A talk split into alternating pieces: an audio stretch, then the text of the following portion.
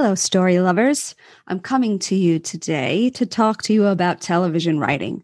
I get a lot of questions in my weekly Q&A on Clubhouse about television writing. So, I thought I'll do a podcast just like last season where I broke down how to write a feature, um, how to write a screenplay, and why you should never Google that. That's, I think, episode five of last season. It goes through my whole process of writing screenplays. So, television writing.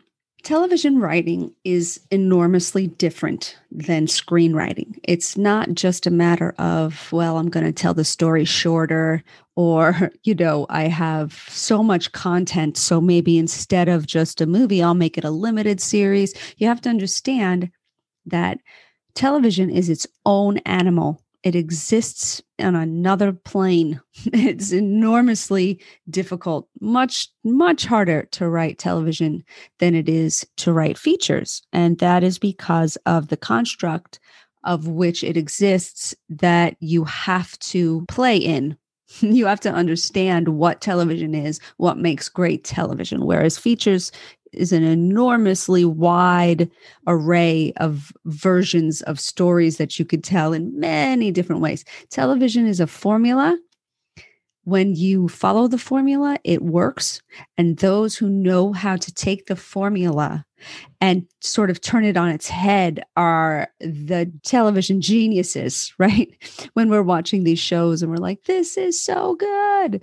Underneath it all, it's really probably the same formula. And I say this because um, I'm kind of a television snob. I'm not a feature snob. I'm not a movie snob. I'll watch any movie. I don't really hate movies. I mean, that's not true. I take it back, but you know what I'm saying. I'll watch, I, you know, any kind of entertainment.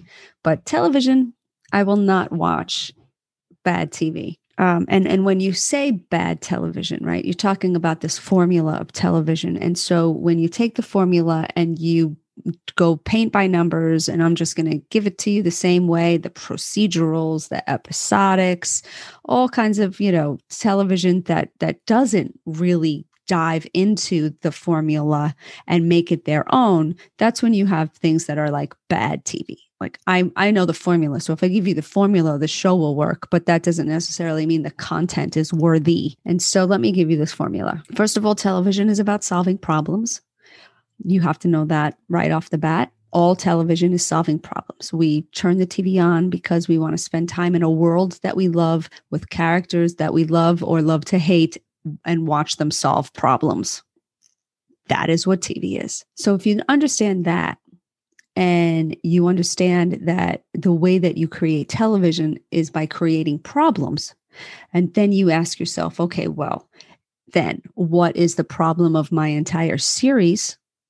And then break it down further into what will the problems be in each of my episodes. When you start to think like that, you can start to understand television. And if you take it one step further and say, okay, well, what's the format for each episode?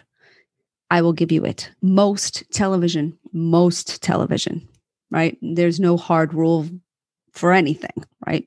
But most successful television follows this formula somewhat. Act one, you state the problem. Act two, you solve the problem. In Act three, the problem didn't get solved. Maybe you even made it worse. And Act four, you you find the real solution to the problem and whether or not it is an episodic, meaning that the storyline will finish and we won't continue on to the next episode, or if the storyline is serialized and this storyline will continue to the next episode, well, then when you leave us, you may have solved the problem of this one episode, but the overarching problem of the series has not been solved. Maybe it's even been made worse in this episode depending on what your story arc is. But that is the formula for TV. Lots of questions about, well, what about the different formats, right? I just gave you a, a four act structure, right? It's technically a five act structure. So I gave you the four acts, and then each episode will either have a five page ish teaser, teaser, right? That's the, the little lead in or it'll have an act five that's usually like a tag on the end, like a music montage at the end or a wrap up, right? So it's usually a teaser plus four or four plus an act five. So that is the general overview of what television is and a structure that you can apply to TV when you start understanding that, you can start understanding how to write television. But then you say, but, but, but, but, but, television doesn't you really work in a five act structure anymore. You know, lots of times when you're you're talking about um, premium cable or certainly streaming, right? We're we're looking at scripts that look like um, movies. They look like a three act structure. There's no act break, right? You you pick up the you pick up the pilot. It's sixty pages, and there's no act break. Well, that just means that there's no commercial break. So if you look at network television in the five act structure, teaser plus four, um, all of those act breaks, you can read those scripts and it'll say end of act one, and then top of act two will start on the next page. Those are technically commercial breaks. When you don't have commercials, you don't necessarily need to write in that style to keep people hanging on at the end of each act so that they'll come back. But you're still going to follow the problem formula. So whether or not you're writing with act breaks or not, it's still okay. In the beginning, I have to set up the problem. Then I have to come up with solutions. They don't work. That's what gets us through the third section of the of the script. And then in the end, either it works or it didn't things are either made better or they're made worse. So, whether or not you're breaking that up into five sections or just telling it as one whole fluid story, it's still the same formula, the same arc. Also, if you're writing a half hour, it's still the same arc, it's just shorter, right? You have less time. If you're writing a, a half hour, you have like five pages tops to set up the problem. And pilots, half hour pilots, now you have five pages to set up an entire world with who the characters are and what they want and need, and also what their problems are. That's incredibly difficult to do well. A lot of reasons why um, people are successful with television is because they understand the formula, they can speak the television language so that they understand how to write succinctly so that getting all of that down on the page is possible. When I um, talk about feature writing, and certainly in my workshops, I always say that no detail is arbitrary. I also say that you must learn to, to write in cinematic language, meaning you don't add any extra words. You speak cinematically. In television, it's like haiku. It's so short. I mean, you have to look at every single sentence and say, okay, I said that in eight words. How can I say it in four? And when you've done that enough, your mind already thinks that way. And that's when you can really start to get into the rhythm of TV. It's very, very different. Let's talk for a second before we get into um, deeper into storylines of television and all of that. Let's take a break for a second. I'm going to tell you about how do you get staffed, right? This is other, another big question. I want to get staffed. I want to get into a writer's room. I want to be hired to write for television. Also, a very different process than becoming a feature writer. Something that I've seen lately that I'd like to address here in this podcast is the misconception that if you have a good pilot, then you deserve to be a showrunner or you even deserve to be in the writer's room. Like you write a good pilot, that's no, there's no guarantee um, that you will even remain a part of the process of, of of television. You know, that's something that you would have to work for. And so nothing is guaranteed. It's it's it's it's a much harder world to break into. And so when I see writers with their pilots saying, can you get this showrunner to read my pilot to try to get my pilot made? And they have never written on a show before. My mind explodes. And I say, You clearly don't understand how this works. You know, you, in order to write on a television show, you have to, to prove yourself as a television writer. Has it been done before? Fine, sure. But I mean, what are we doing here? Um, Are we going to work every day to get better at what we do? Or are we going to shoot for the long shot every single time? Because it's a long shot unless you have connections, right? Unless you know somebody who can walk you in the door and you know you know those kinds of people maybe you maybe you have a better in right let's say you don't let's say you don't you're just you just arrived here and you have nobody to call and nobody to talk to right what do you do well, more than any other aspect of this business, in television writing, there actually is a ladder that you can climb. So you can climb a ladder in television. And the thing that you want to do to get into a writer's room is you want to start as an assistant. You want to start even as a PA. You could start as an office PA. You can start as any kind of PA. It's, it's, it's, if you hang around sets long enough, right? You can find a way to say, hey, how, how can I get a PA job? Right? And PA jobs suck. They are horrible, but everybody has, everybody should do it. Everybody has to do it if you don't have any other connections. It's the starting ground, it's the in. You can get in that way. How do you meet people on set? A great way to meet people on set if you don't have any other connections is to sign up to be an extra. So um, you can, I believe, you can get information on where you can apply to um, central casting, I believe it still is, where you can be an extra and that will get you on set, right? So if you are very nice to people on set and you start, you know, not being intrusive and not being obnoxious, but showing up and doing your job. After a couple of months being an extra, you'll start to see familiar faces and you can say, I would like to be a PA. How do I do this? How do I get this job? And hopefully, you are a kind, courteous person who does a good job, and people will want to help you. Because let me tell you this very hard to find people who are kind and courteous and do a good job. I know that sounds crazy. It's a hundred percent true. you know, show up, be respectful, be kind, and do your damn job better than anybody else. And you are going to work your way up the ladder faster. Okay. So find an in to be a PA. The easiest way to find an in is to get on a set. The easiest way to get on a set is to be an extra. It sucks. This all sucks, but this is where you start, right?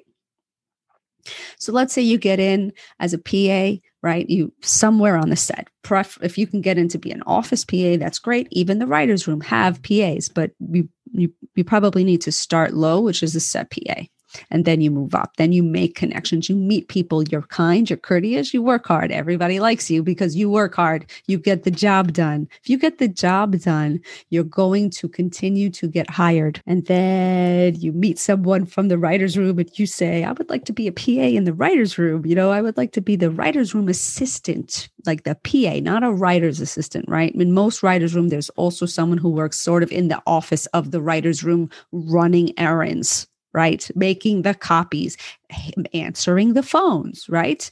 Um, see what you can try to get in that way. And then now that you know people, you're showing up, you're being kind, you're being courteous, you're doing a great job, you can put your name in the float your name around for being the writer's assistant. The writer's assistant is the job that you want. You can't walk into Hollywood and say, I want a staff if you've never written anything before. If you have no credits, you are not going to staff. First of all, if you have no writing credits, you don't know how to staff. So just that's that. I mean, I have met crazy people, just psychotic people. who they don't they don't know how to write a television show and they're asking how can i get into a um, a writer's room so you have to understand that there is a ladder that you can climb. And so the writer's assistant job is what you want. If you have a connection to get you a writer's assistant job, please use that connection to get you a writer's assistant job. For instance, case in point, someone had a connection to a showrunner on a show.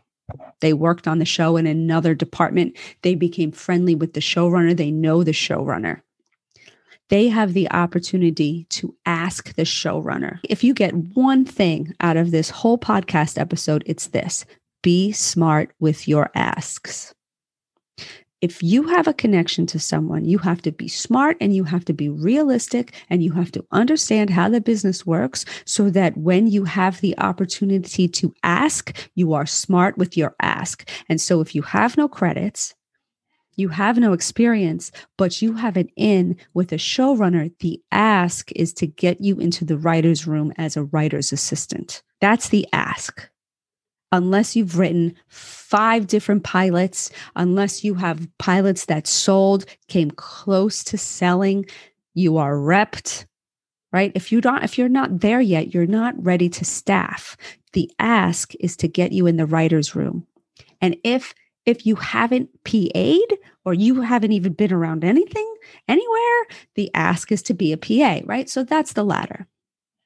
So when you're a writer's assistant, and you're being kind and courteous and working your ass off harder than everybody else, what you're going to do is you're going to be responsible for keeping the notes of the story room. Every every writer's room works different, right? So, you know, every writer's room is its own animal, but for the most part, the writer's assistant job is to um, you're you're the assistant to all the writers. You're not getting coffee, although sometimes you might have to get coffee, but the, the, the job is not personal assistant. You are the, the writer's assistant, meaning that you're keeping all the notes in the room, you're keeping the notes organized.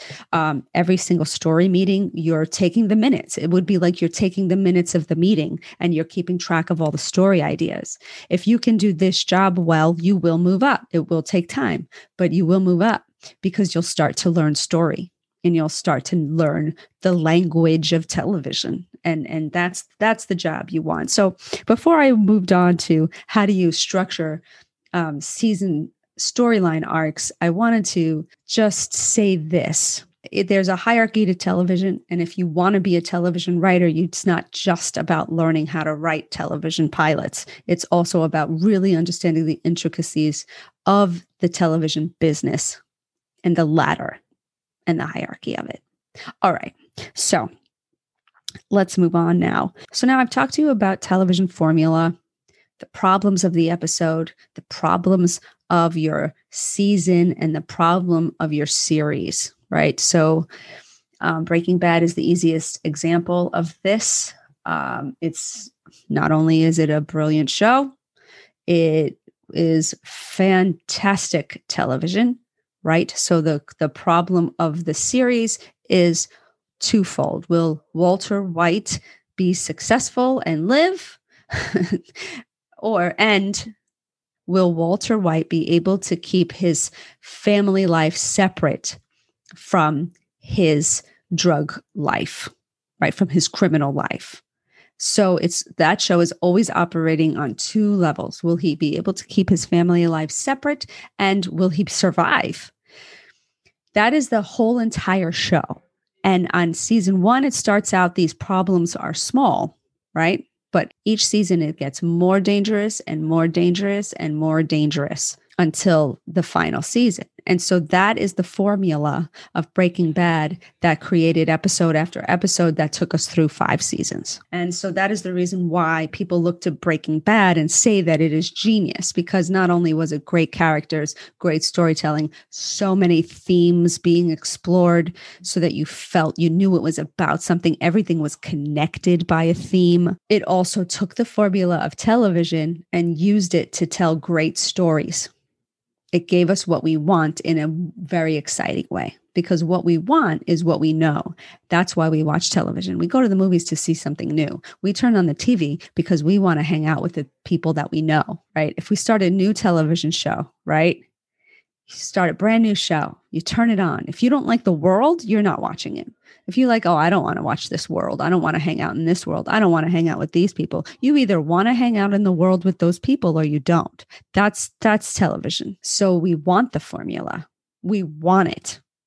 And we will eat it up if you give it to us in a way that we don't expect. But the minute you start messing around with the formula, we go, this is weird. What is this show? Maybe some people might like it, right? but for the most part, people don't want it we go to TV because we want to get what we know. It's our comfort. So, we have our problems of the series. If you're if you're in a writer's room, right, you'll probably write maybe on a big whiteboard the problem of the series. And then you'll probably write the problem of season one, right? As the big overarching ideas. And then every single episode will have their own problem. So the problem of the pilot. What is the problem of your pilot that represents the overall arcing story of the whole series? So there's a much more intricate discussion here about what makes a great pilot. I'm not going to get into that right now because I don't want this podcast to, to be two hours long, but um, I will leave the intricacies of exactly uh, what a great pilot is for another time. But for right now, I will tell you how to structure out a television show in general. In short, a great pilot is a microcosm of the whole show. And, and you could really break that down and, uh, and see what makes a great pilot great. So let's say, though, it's just a regular episode. You've already written your pilot. You already know what your show is. You're up and running. Okay. What is my what is my problem of the episode right now in television you have different storylines right in in features we call them points of view who who are your points of view who are you going home with whose story arcs are we following right in television points of view are technically called storylines. So, what are your storylines? So, you'll have an A storyline, a B storyline, a C storyline. Some shows have D and E storylines. Your A storyline is your main character. They'll have the most beats in your episode, maybe like I don't know, 15 to 18 beats in your episode, right? Your B storyline will have like 12 beats right? That's your second character. And then the C storyline, if you have the kind of show that has a lot of people in it, maybe the C storyline is like revolves around the tertiary characters each week, or it's always the one character that is, you know, on the sidelines, right? But we follow them, we care about them. They just don't get as much attention as A and B storylines. They'll be in there with like three or four beats, maybe. I'm going to say these this is what my problem is for the A story. My problem is my main character. A story. They need to have a problem of this episode. They need to solve something very specific. You then have to do that exact same thing for all of your other storylines for each episode. So then you would look at your B story and say, who is my secondary character? What is their problem for the episode? and so on and so on and so on. So when you're in your writer's room, before you think about anything, before you think about writing, before you think about what the episode looks like, you're thinking about your storylines first. Who are your characters? What are their storylines? And you beat out the storylines separately. So you say the A storyline, if you work with cards, if you know about cards, I hope you do by now. If you've been listening to this podcast, um, you would take your cork board, you'd put an index card, and you'd say A story and vertically. Right? Vertically, you'll tell me the whole A story in cards for your main character, right? Then next to that, you'll say B story, and vertically, you'll then card out the B story for just that character, just what happens in those storylines, and so on and so forth, right? Once you have all that done and you can see the, the characters and you know that they have a solid arc for the episode and it's strong and it's compelling, and it's also cause and effect. Every scene is causing the next scene to happen because we never lose sight of that. Then you can go, okay, now what does my episode look like? Do I start with the A storyline? Do I start with the B story? Who opens the episode? It's usually the A story, right? Sometimes it's not. You say, okay, I'm going to take the first card from the A storyline. That's scene one. And I'm going to take it and put it on a separate cork board. And I'm going to, on my cork board, it says act one, bam. First scene is my A storyline. And then I'm looking at that. I'm looking at all three storylines and I'm saying, okay, do I want to stay with the A story or do now do I want to cut to the next character and see that character in action? And you do that for each and every card in the storyline so that by the end you're looking at a, the other cork board with acts 1 through 5 with all the cards laid out and what the episode actually looks like and that's that's television and that's how hard it is Um, it sounds complicated. What I'm saying, maybe when you're listening to it, sounds complicated. But if you get some index cards out and and do what I'm saying to do, you'll see it visually very clearly what I'm talking about. The other thing I want to talk to you about before I leave you with these television thoughts: great stories work on two levels, literal and emotional. This is for features. This is also for television literal and emotional there just like walter white you know will he be able to stay alive will he keep his family life separate that's sort of the emotional question you could say you know emotionally what's going on for him with him is I have to stay on top. I have to make this money so that when I die, I'm leaving my wife and child with something. That's certainly how it starts out. And then it evolves from there. And will I keep them separate from it? Because I don't want them to know that this is what I'm doing. And so the emotional stakes in him being able to keep that separate is what makes that, that, that emotional question so strong all the great television usually works in that way. What's the plot? But underneath it, why do the what's at stake for the characters so that we care about the plot? That's the emotional question.